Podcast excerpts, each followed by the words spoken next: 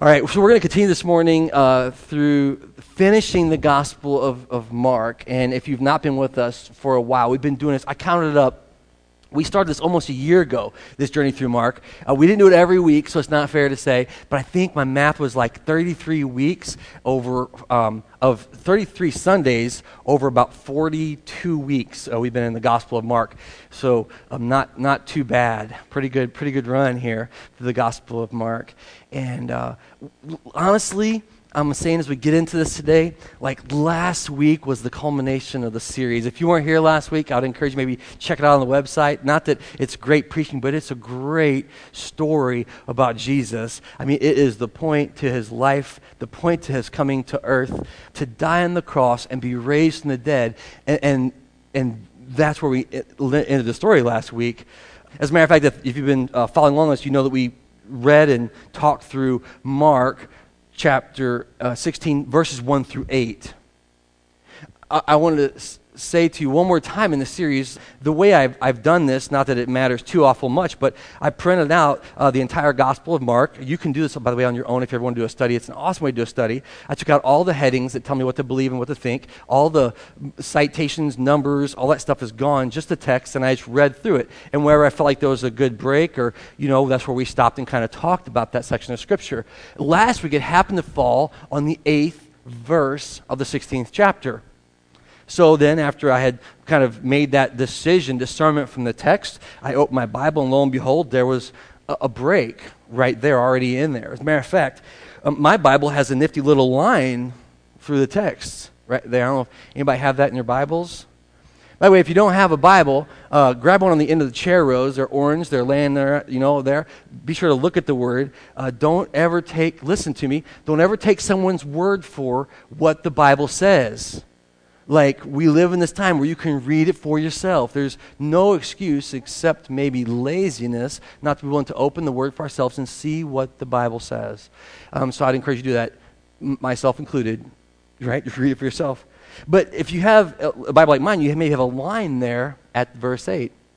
And so, before we get into today's text, which is going to be 9 through 20, I want to spend just a minute talking about verse 8 and verse 9.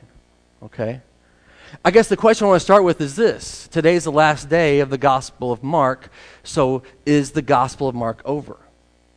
Like, have we already? I told you I felt like last week was the culmination of the whole intent of the story of Jesus. I told you when we started the Gospel of Mark, those 42 weeks ago, that actually Mark is a breathless gospel teller. He runs to tell you the truth of who Jesus is. He never stops to take hardly any break. That's why it took us long to get through it. He's just constantly sharing more information about Jesus, more revelation about what they've experienced in him, and more truth about who he is until it culminates in the cross and his resurrection from the dead. And so this week, um, we have kind of a, a, shift here, starting in verse 9. As a matter of fact, like I said, there's, there's actually a line under verse 8 in my Bible. I want to talk about this for a minute. A little bit of the truth about the inspiration of the scriptures. This can be a little deep, maybe a little, I don't know, maybe not too deep, right? But a little church history ish, a little, we're going to talk about that, and then we're going to actually talk through God's reliable word.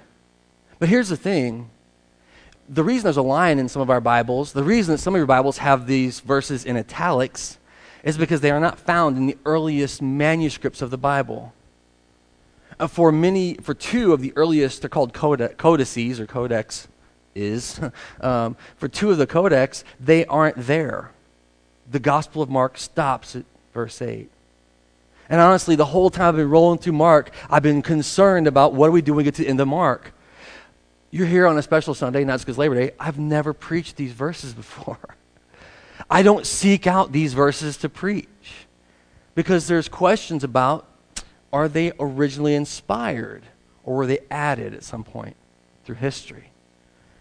And this is a big controversy. Matter of fact, sometimes people who are outside the church, they love to lament the, the errors in the Bible. they love to say that that's a, a true fact as if it's true. I don't believe that is true. As a matter of fact, the reason this passage is a big deal to me is because I believe that the Bible is God's inspired word written to his people so that you and I today in 2017 can read it, understand it, and live differently because of it. As a matter of fact, live differently because we believe in his son who died for our sins and live out of the truth of Scripture because it is reliable and relevant and not filled with error. And so when I come to a passage like this, I'm like, what, what does that mean? A few facts about this. You might think, well, it was added, you know, wh- how recently was it added? This is a crazy thing, right? As early as 150 AD, these verses were included in the Gospel of Mark. We know that because I was an early uh, church teacher who taught from this text and wrote about it and quoted, I think it was verse 19. So we know that it has, that's pretty early. When you think about Jesus, who, who um, died around, what would it be like, 30, uh, 33 AD, give or take, right? A few years. I mean, you're talking really early. The earliest letters, by the way, if you don't know this, are the epistles are written by the disciples as early as 60. People writing letters about Jesus. But we have this, this uh, teacher using these texts as early as 150 AD. But get this biblical scholars by 300, 350 already begin to realize that the earliest pieces of fragments they're finding don't include these verses. So, so the question becomes what do you do with them? Uh, do you include them or not include them? And I can't get off on this rabbit trail, but there's this whole thing that happens with the Council of Nicaea where they canonize Scripture around 400. And you can look into that if you want to, if you're curious about how it is decided upon. Um, I believe it was decided upon by the power of the Holy Spirit. What I believe. What to include, what not to include. It was contentious. Well, that's one reason that it, you know we can say, eh, is, is it reliable? Should we, you know, should we really hang our hats on this? Another reason, one reason is because the early, there, there's missing codex, right? It's not there. But another reason is um, there's a clear change of voice, like how the text reads, which is exactly why I stopped at 8 last week. Not because I knew that's where I was supposed to stop. When you're reading the, the word, it just kind of stops there. And then you have this, this kind of change in cadence, and we'll talk about today as we go through this text, but this change of cadence and how the story is told, right? I, I would almost, I, matter of fact, I call it the addendum it's almost like they got to the end of the Gospel Mark and said, oh, there's some stuff missing. We, sh- we should tell the rest of the story. And they added a text. I, I don't think it was anything that was uh, um, nefarious. Is that the right word? Um, of evil intent. Um, I think it was to communicate the full gospel. We'll kind of see that as we, as we go through these words. The last thing I will say is this. Man, if I can just lay this out for a minute. I've been at my house before and I had people knock on my door. Do, do, do Hey, ha- have you read this track? Well, no, I haven't. You need to read it. It's about your salvation. Okay? I've had people knock my door. Do, do, do. Have you read this book? No, I haven't. It, it's important you read it. It's about, it's about your salvation. I've met people in, at work, my old job before I was a pastor, who said, Have you read this book? No. Well, you should read it. I've done it every time. Every time someone's approached me and said, You should read this holy book, I, have read the holy book. And I've asked God, God, if this is of you, if there's more. And people who would tell me to do this knew what I believed. They knew what I believed, what this book says. And, and so I would say, God, if this is of you, show it to me, reveal it to me, because I trust you. And then I've read it. I've not found any book you're going to say this is obvious because you're a pastor. That's not why, man. It's because was a pastor, this is the only book I found that's alive. This living and active and breathing. That you ask God, show me truth through it, and He'll show you truth through this. I've read those other books. I've read the um, Jehovah Witness tracts. I've read the Book of Mormon. I've read the Quran. It's not alive. This is alive the inspired word of God. So I want to say, lastly, as we get into this, is that we can trust God this morning to, to show us the truth of what the scripture says. That we can rely upon his Holy Spirit, which is the same yesterday, today, and forever. That was the same whenever God spoke the world into existence, the same the day that Jesus was raised from the dead, hallelujah, and the same the day that we will meet and live with God forever face to face. The same Spirit, preserving his word for us. And so we can have uh, um, confidence in that. So I want to lay it out before we get into it. That was a long introduction, but I want to lay it out because I want to pray and I just want to talk about what that says and, and kind of dig in a little bit and, and see what we have here the addendum, the ending of the Gospel of Mark. Pray with me if you would. Father God, we stand before you fully acknowledging your presence. You know, uh, Dale said that this morning already that uh, where two or three are gathered, you are there amongst us, and we believe it is true it, it is not something that we have invented or have to try to manifest, but you are true to who you say you are, and we know that you are here with us right now.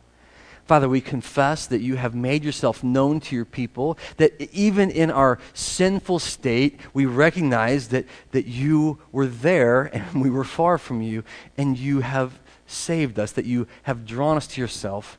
Uh, nothing of our own, but your Im- immense grace for sinners, that you've drawn us into relationship with you.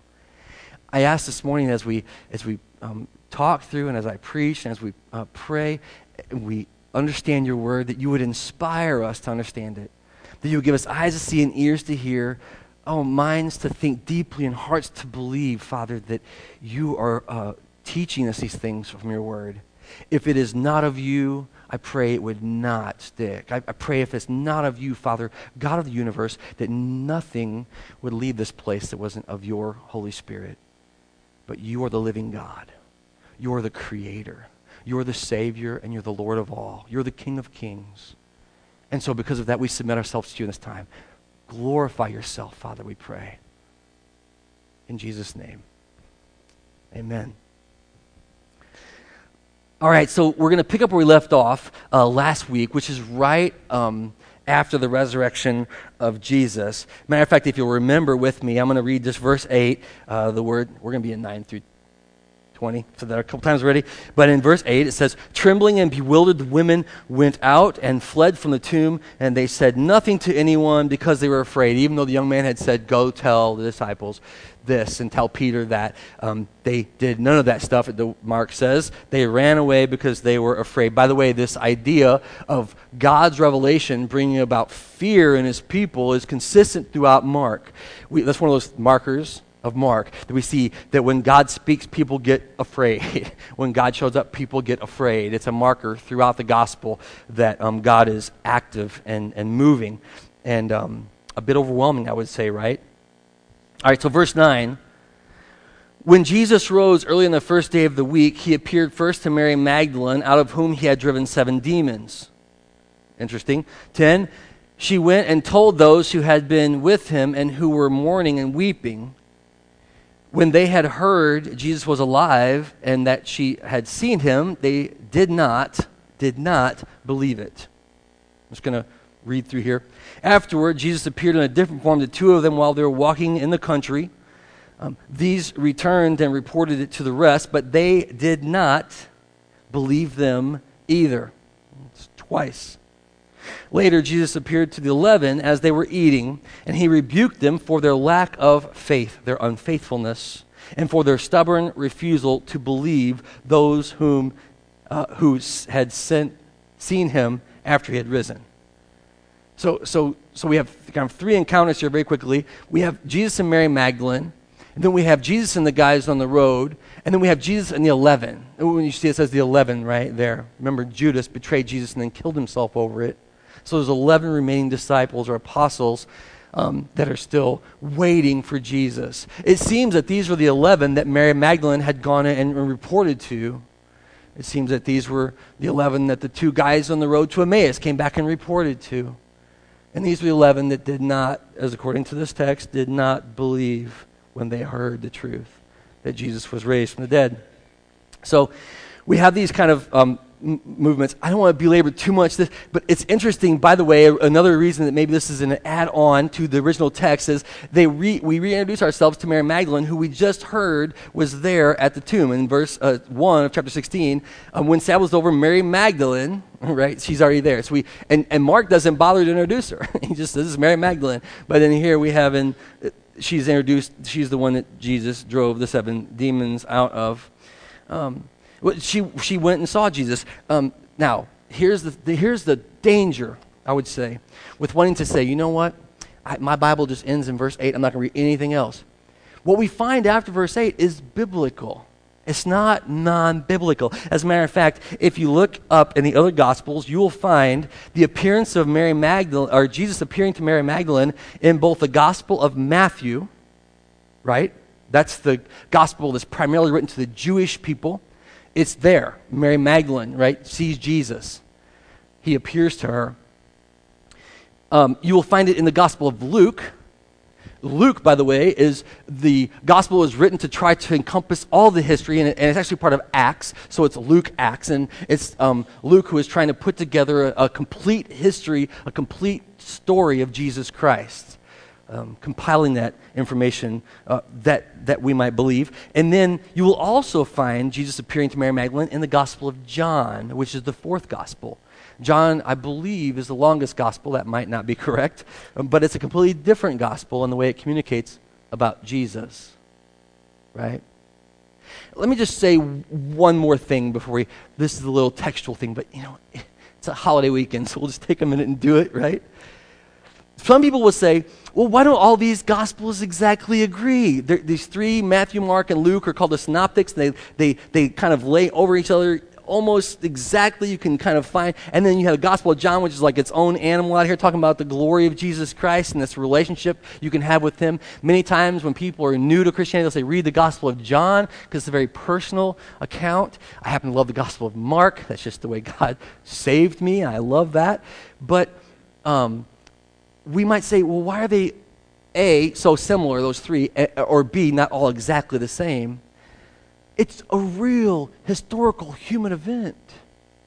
We talked before about how if you and I left this service this morning and explained to someone outside what we experienced today, we probably would not tell the exact same story, but we'd tell very similar stories unless we were having a completely different experience, right? Like dozing in church or, you know, um, some other revelation that no one else is getting but you. But if God did something consistently through the whole body, we would probably tell very similar stories, although not exactly the same stories we left. This is what, how we understand Scripture, right?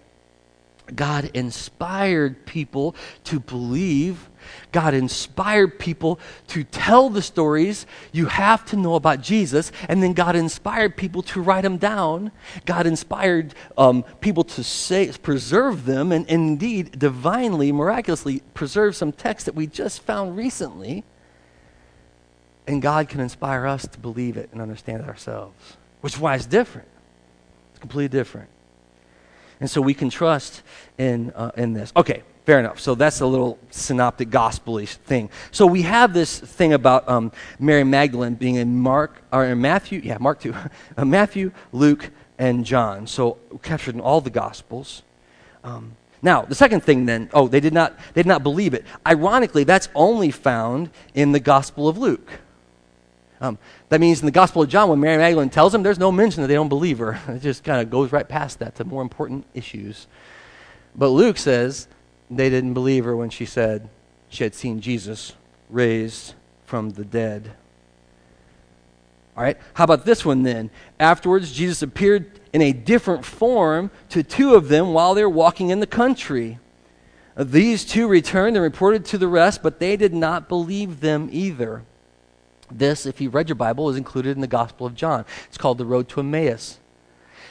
Um, Jesus is going on the road. He, he pretends, the only time you find the scripture Jesus pretending anything, he pretends he's going to go further so that they would invite him into their home. They invite him into their home, and he breaks bread. And when he breaks bread, they recognize Jesus. They did not know him until he broke bread.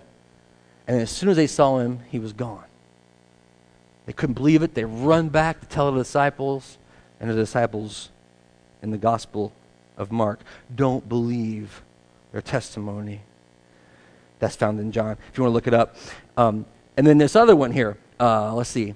Later, Jesus appeared to the eleven as they were eating. He rebuked them. Now, this is interesting for their lack of faith, their unfaithfulness, and their stubborn refusal to believe those who had seen him after he was raised. Jesus comes into the room with the eleven, and you have heard the story before. Again, this is captured in the Gospel of John. John appears. Mark here records it, but before this, he doesn't trouble. He doesn't record it. But here it's recorded.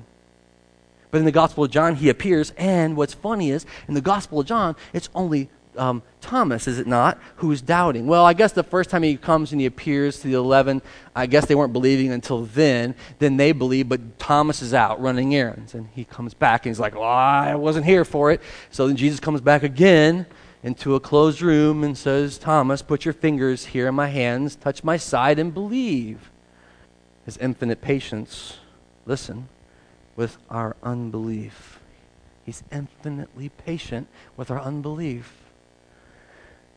we were having a conversation this morning right before service about the need to share the gospel and that idea that what about those poor people who haven't heard the gospel? God is infinitely patient with those who are not believing. And so we have this Jesus showing up in the room, appearing to the eleven while they were eating, and he rebuked them for the lack of faith and their stubborn refusal to believe the ones who were sent to confess, seen him, and said he was raised. Okay, fair enough. So that's a little bit of like connections to other gospels. I'm going to go out on a limb here. Yeah, mm, okay. Um, seems to me that the Gospel of Mark is captured through 8, and then as the story is being shared and told and stuff, someone goes, "Oh my gosh, there's more to the story we haven't captured," and they and they kind of add it onto some. It's not a. It's just let's get more of that story down. That's a really good part of the story. We missed it. Let's write that in here. That's just the Bill Dempsey, uh, you know, take it for what it's worth. but but they kind of add those in, and that's not a bad thing because you should know that those things did happen, that they were historical facts, that they were recorded. All right. Oh, and one, one more thing. Uh, this one happens twice in all of Scripture that there's some question about codex.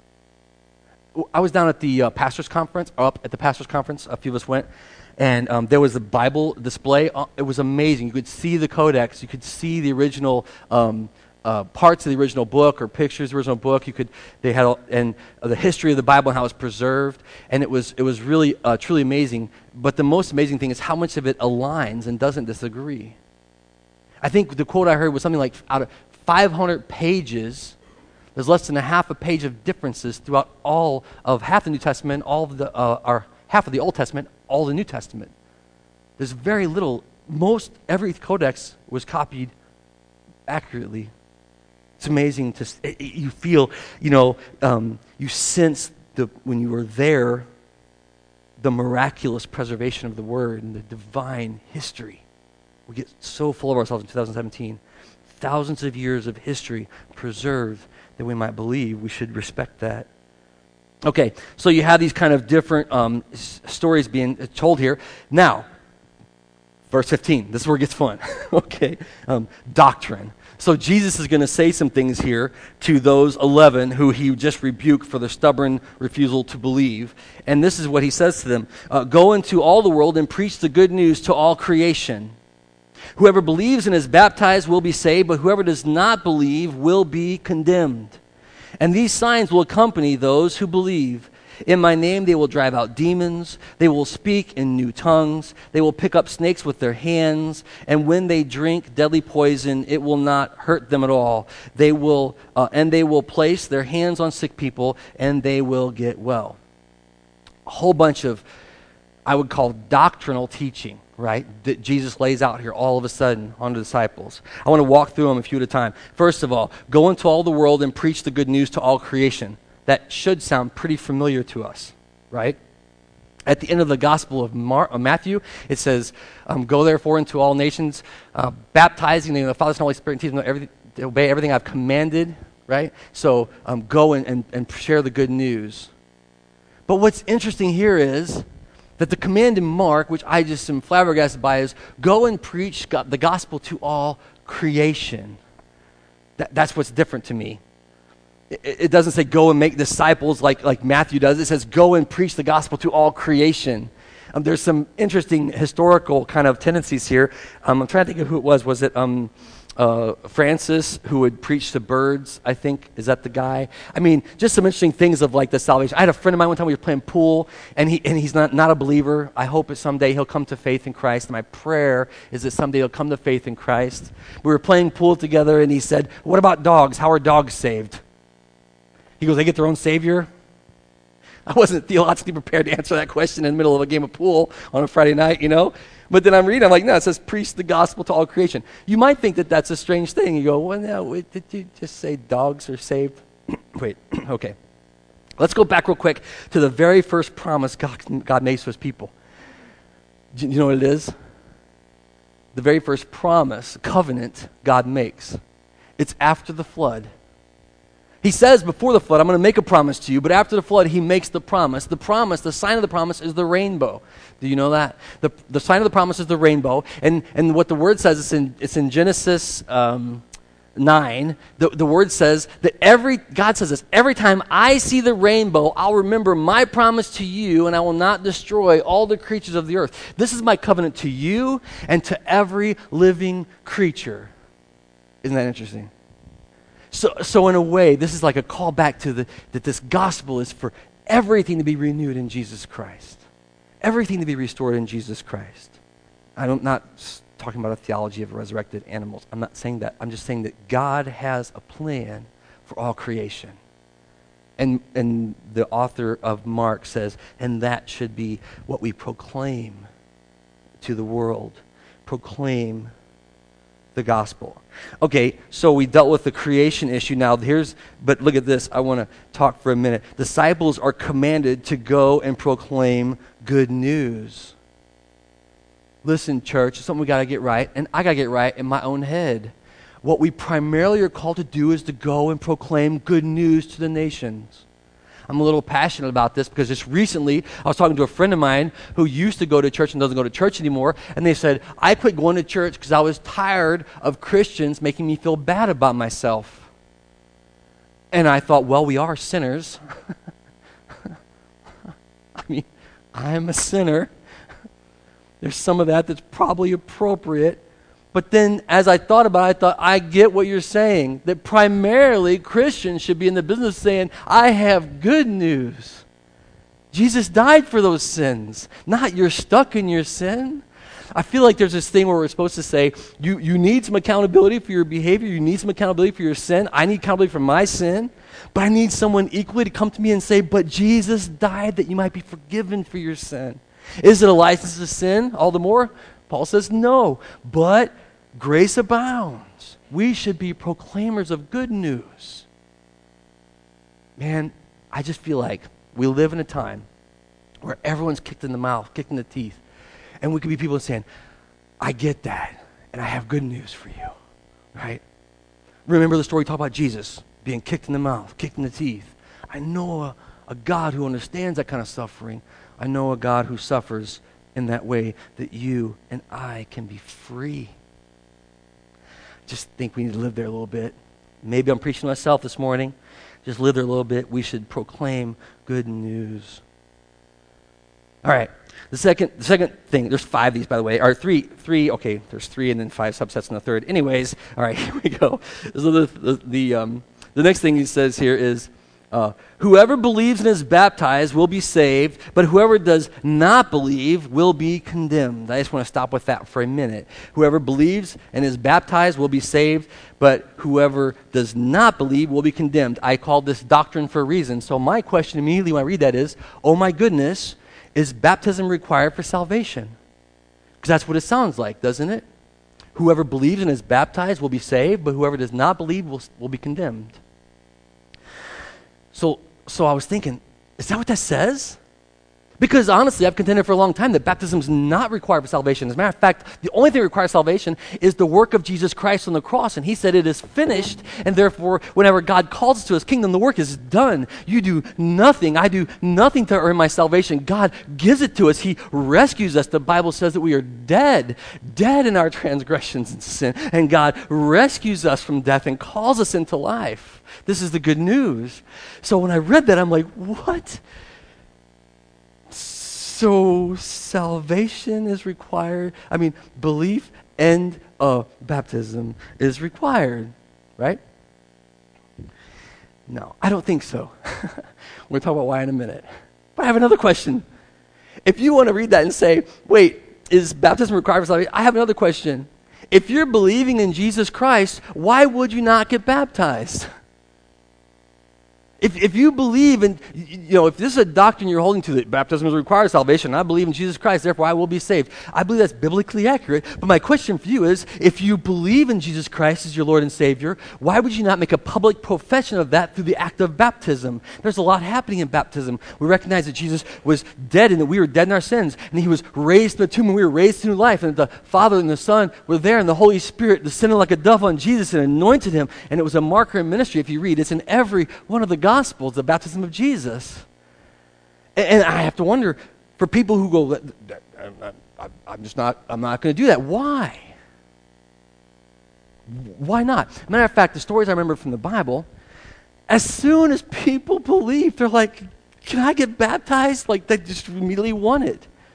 As a matter of fact, if I may, this morning on this holiday weekend, uh, an unbaptized believer is like an unchurched believer. I just believe that's true. an unbaptized believer is like an unchurched believer. We live in a time where people say, I love Jesus, I just don't love the church. Oh, the church is full of hypocrites. Oh, the church is this. And I'm not saying this to you this morning because I'm a pastor. I'm saying this to you because I love God's church. I, I don't mean family Bible church. I mean his people. I love his people. We were out at the point after Friday night football game, and we were out there hanging out with a bunch of pastors, and I'm stoked to be out in the community. Why? Because I love God's people, and I want more people to know that they're God's people through the blood of Jesus Christ and become God's people so we can have more people to hang out with. I told you before, we make it a point to seek out a place to worship when we're traveling because we love the people of God. Matter of fact, some people aren't here this morning, and my prayer is that if they're somewhere else vacationing, that they find somewhere to worship with the people of God because church uh, believers belong with the church. All right, end rant. Just kidding. If you don't love God's people, you're going to be miserable in heaven because it's filled with His people. Like, think about your eternal salvation plan. I'm just going to wait till I get there. And then all these people are going to be like, no. Like, this is a taste of it. Like, and not every time, man, because the church does stuff wrong, you know? I get that. And we hurt each other because we're sinful people. But this is a taste. Once in a while, you get a taste. You know, you're, you're in worship and you get a taste. Or you're talking to a brother or sister and you get a taste. You pray. The Lord moves and you, you go down and, you, you know, you give your life to Christ or you repent of your sins or God's convicting you of something right now in your life. And it's a taste of the glory that's to come. It's the same thing as this act of obedience in baptism. Okay, why, why is it not required? I've heard great pastors I, I, that I respect say it is required baptism. You must. It's called the baptism for, of regeneration, I guess is the way it's termed. Um, why do I believe it? Look what the next verse says. And those who do not believe are condemned. I would argue if there's an intent here that baptism is required, it would say, and those who, they, there's no reason not to double down on this and to say it both ways. So to say, those who, who are believing and who are baptized will be saved, but those who are not believing and not baptized will not be saved or not baptized. You know what I'm saying? They could have added that in there. They didn't. You know, if you don't believe, you will be condemned. Okay, here we go. John 3 says the same thing. John 3:18, if you want to look it up later, look it up later. It says, "Those who do not believe in the Son of God stand already condemned because they have rejected the very Son of God." Jesus said those words to Nicodemus. And so, this idea that what condemns us is the lack of faith. And this faith, church, is not of ourselves, lest anyone could boast, but it's a gift of God. Salvation is a gift of God. So we know that just based on that, um, and there's other things we'll get into, but I'm not going to go there. But there's other reasons that, that it's, it's not it's not something to hang your hat on. I'll just say that about it, right? But if you're believing, you should be baptized. And if you're not willing to be baptized, you probably should work through that issue but why not. Why not? It's awesome. As a matter of fact, one final touch on this baptism thing, and I'll move off of it. I had a great dear friend of mine who want to be baptized, and I meet with anyone that wants to be baptized to say, why do you want to be baptized? Because I think it's as important as knowing that you should be baptized if you're believing. I would say, well, why do you want to be baptized? And, and the person said to me, because I want to be sure that I'm saved. That's not going to work. you're saved because Jesus died for your sins. You're saved because the Holy Spirit's dwelling in you. And if you don't know it to be true, you should be seeking God with everything that you have. It should be priority one to know God that you'll be saved in your life. And so baptism will not do that. It's a false sense of assurance. It's as, it's as false as thinking, I'm saved because I go to church. I'm saved because I believe the right doctrines. I'm saved because I behave the right way. Those are all lies.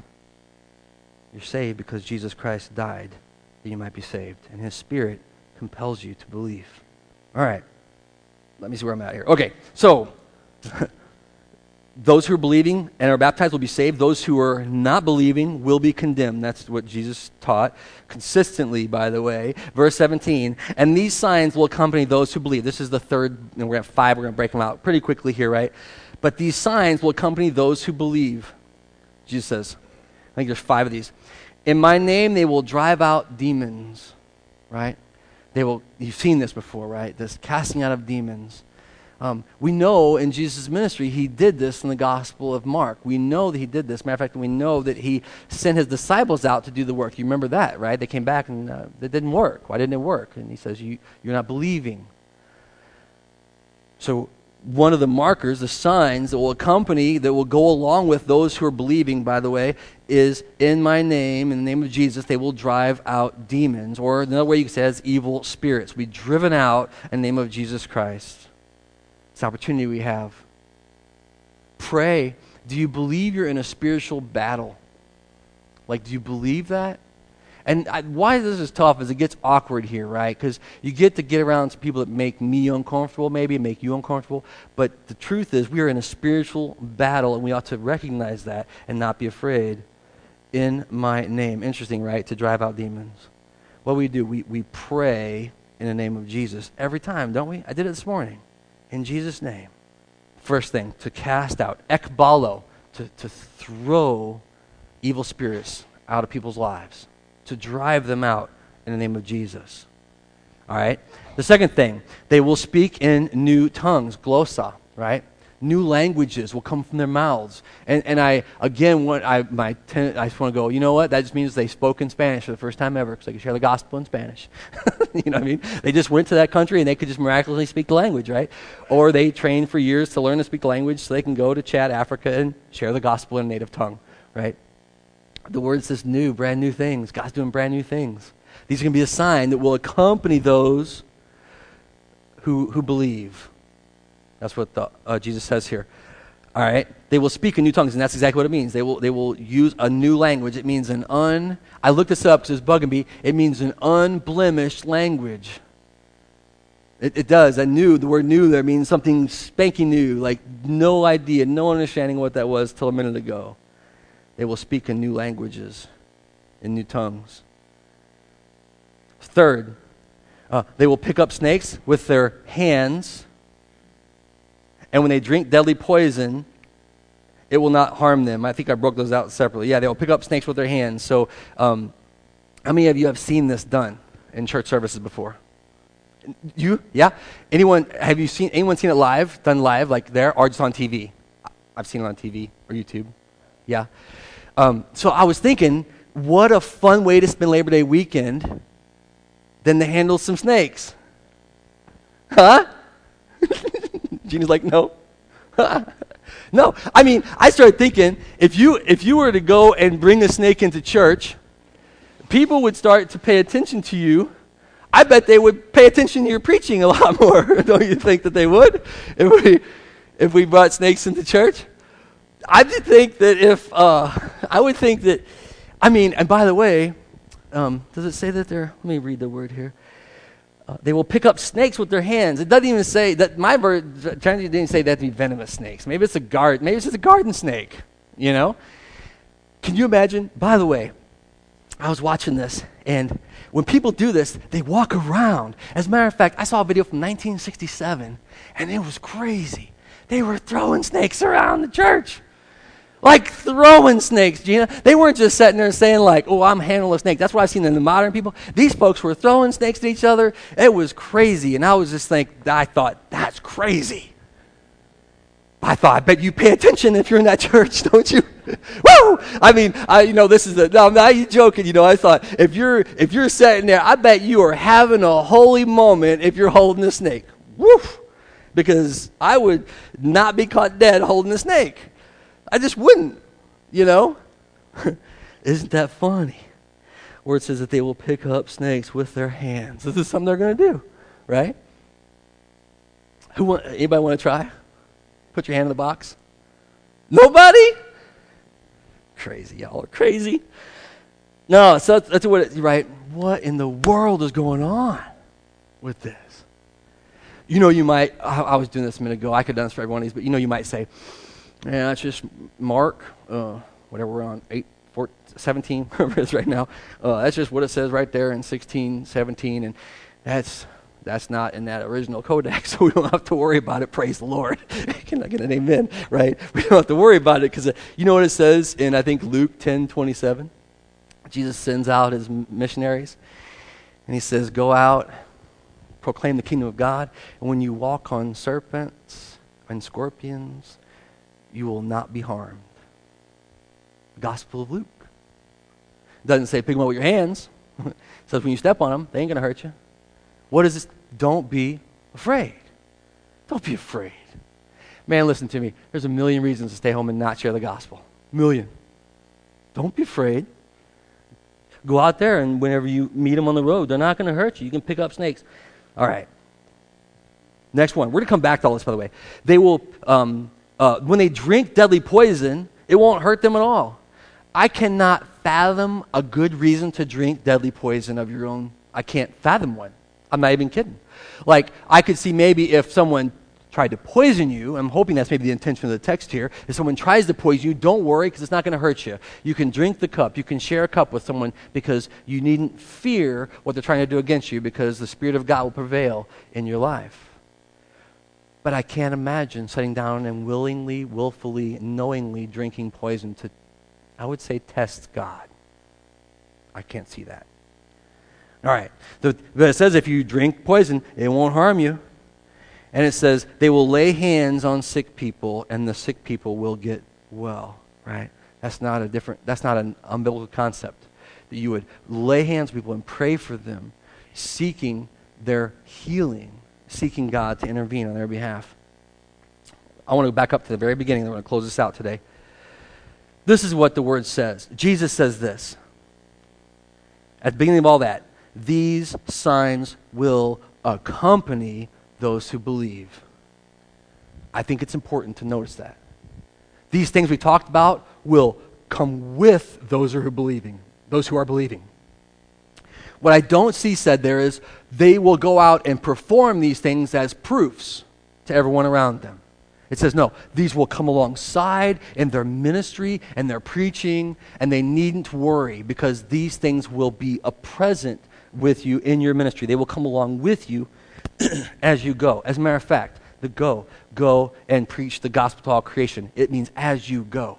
As you're going, disciples, you needn't fear these things, which you could easily fear and stay home from, because God will bring these signs with you as you go.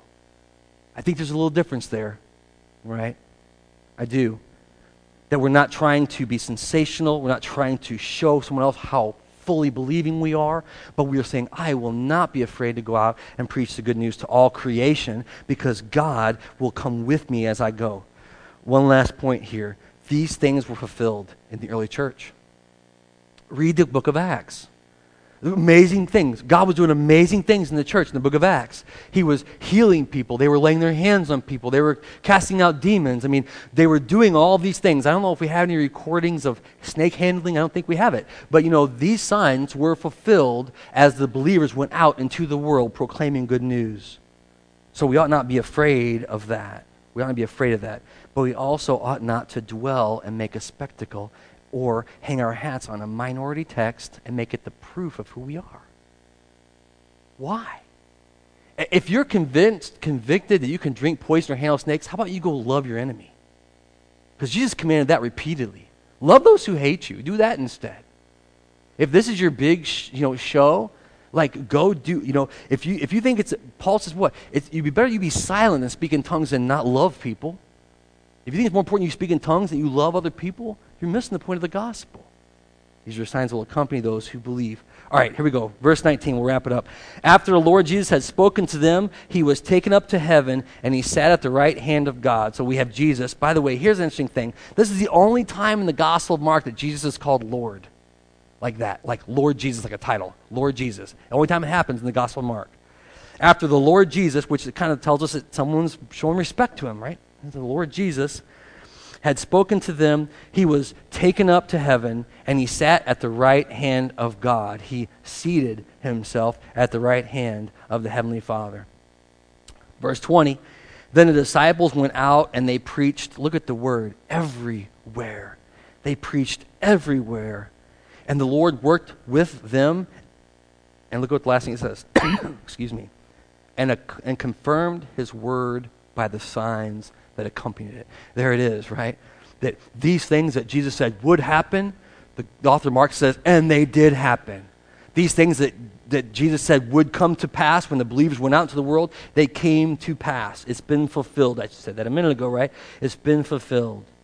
The disciples went out and preached the gospel everywhere, and the Lord worked with them. Isn't that interesting? A couple things I want to say.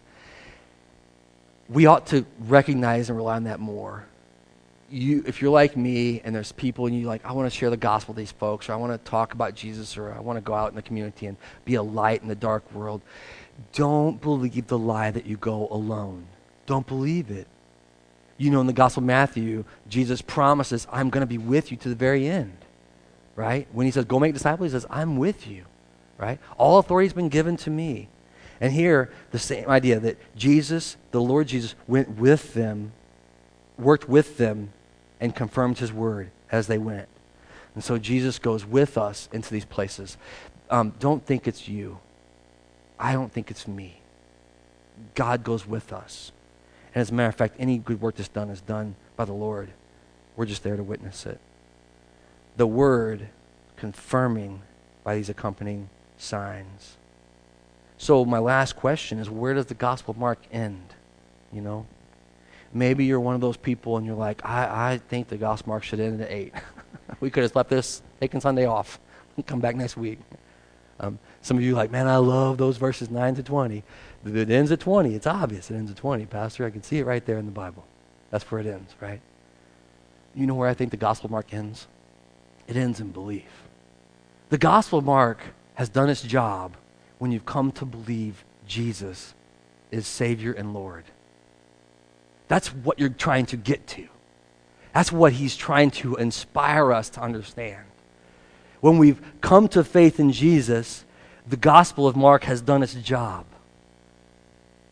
It's finished, its work is complete. Matter of fact, I love this, and this is um, from John, I think, 20.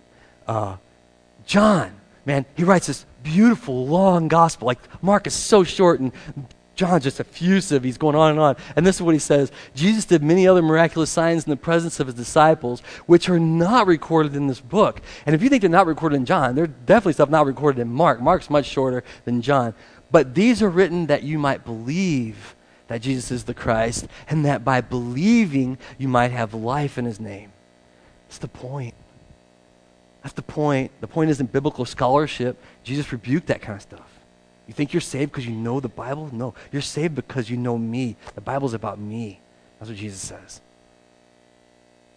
The Gospel of Mark ends when you believe. My question to you today is do you believe? Do you believe that Jesus is the Christ?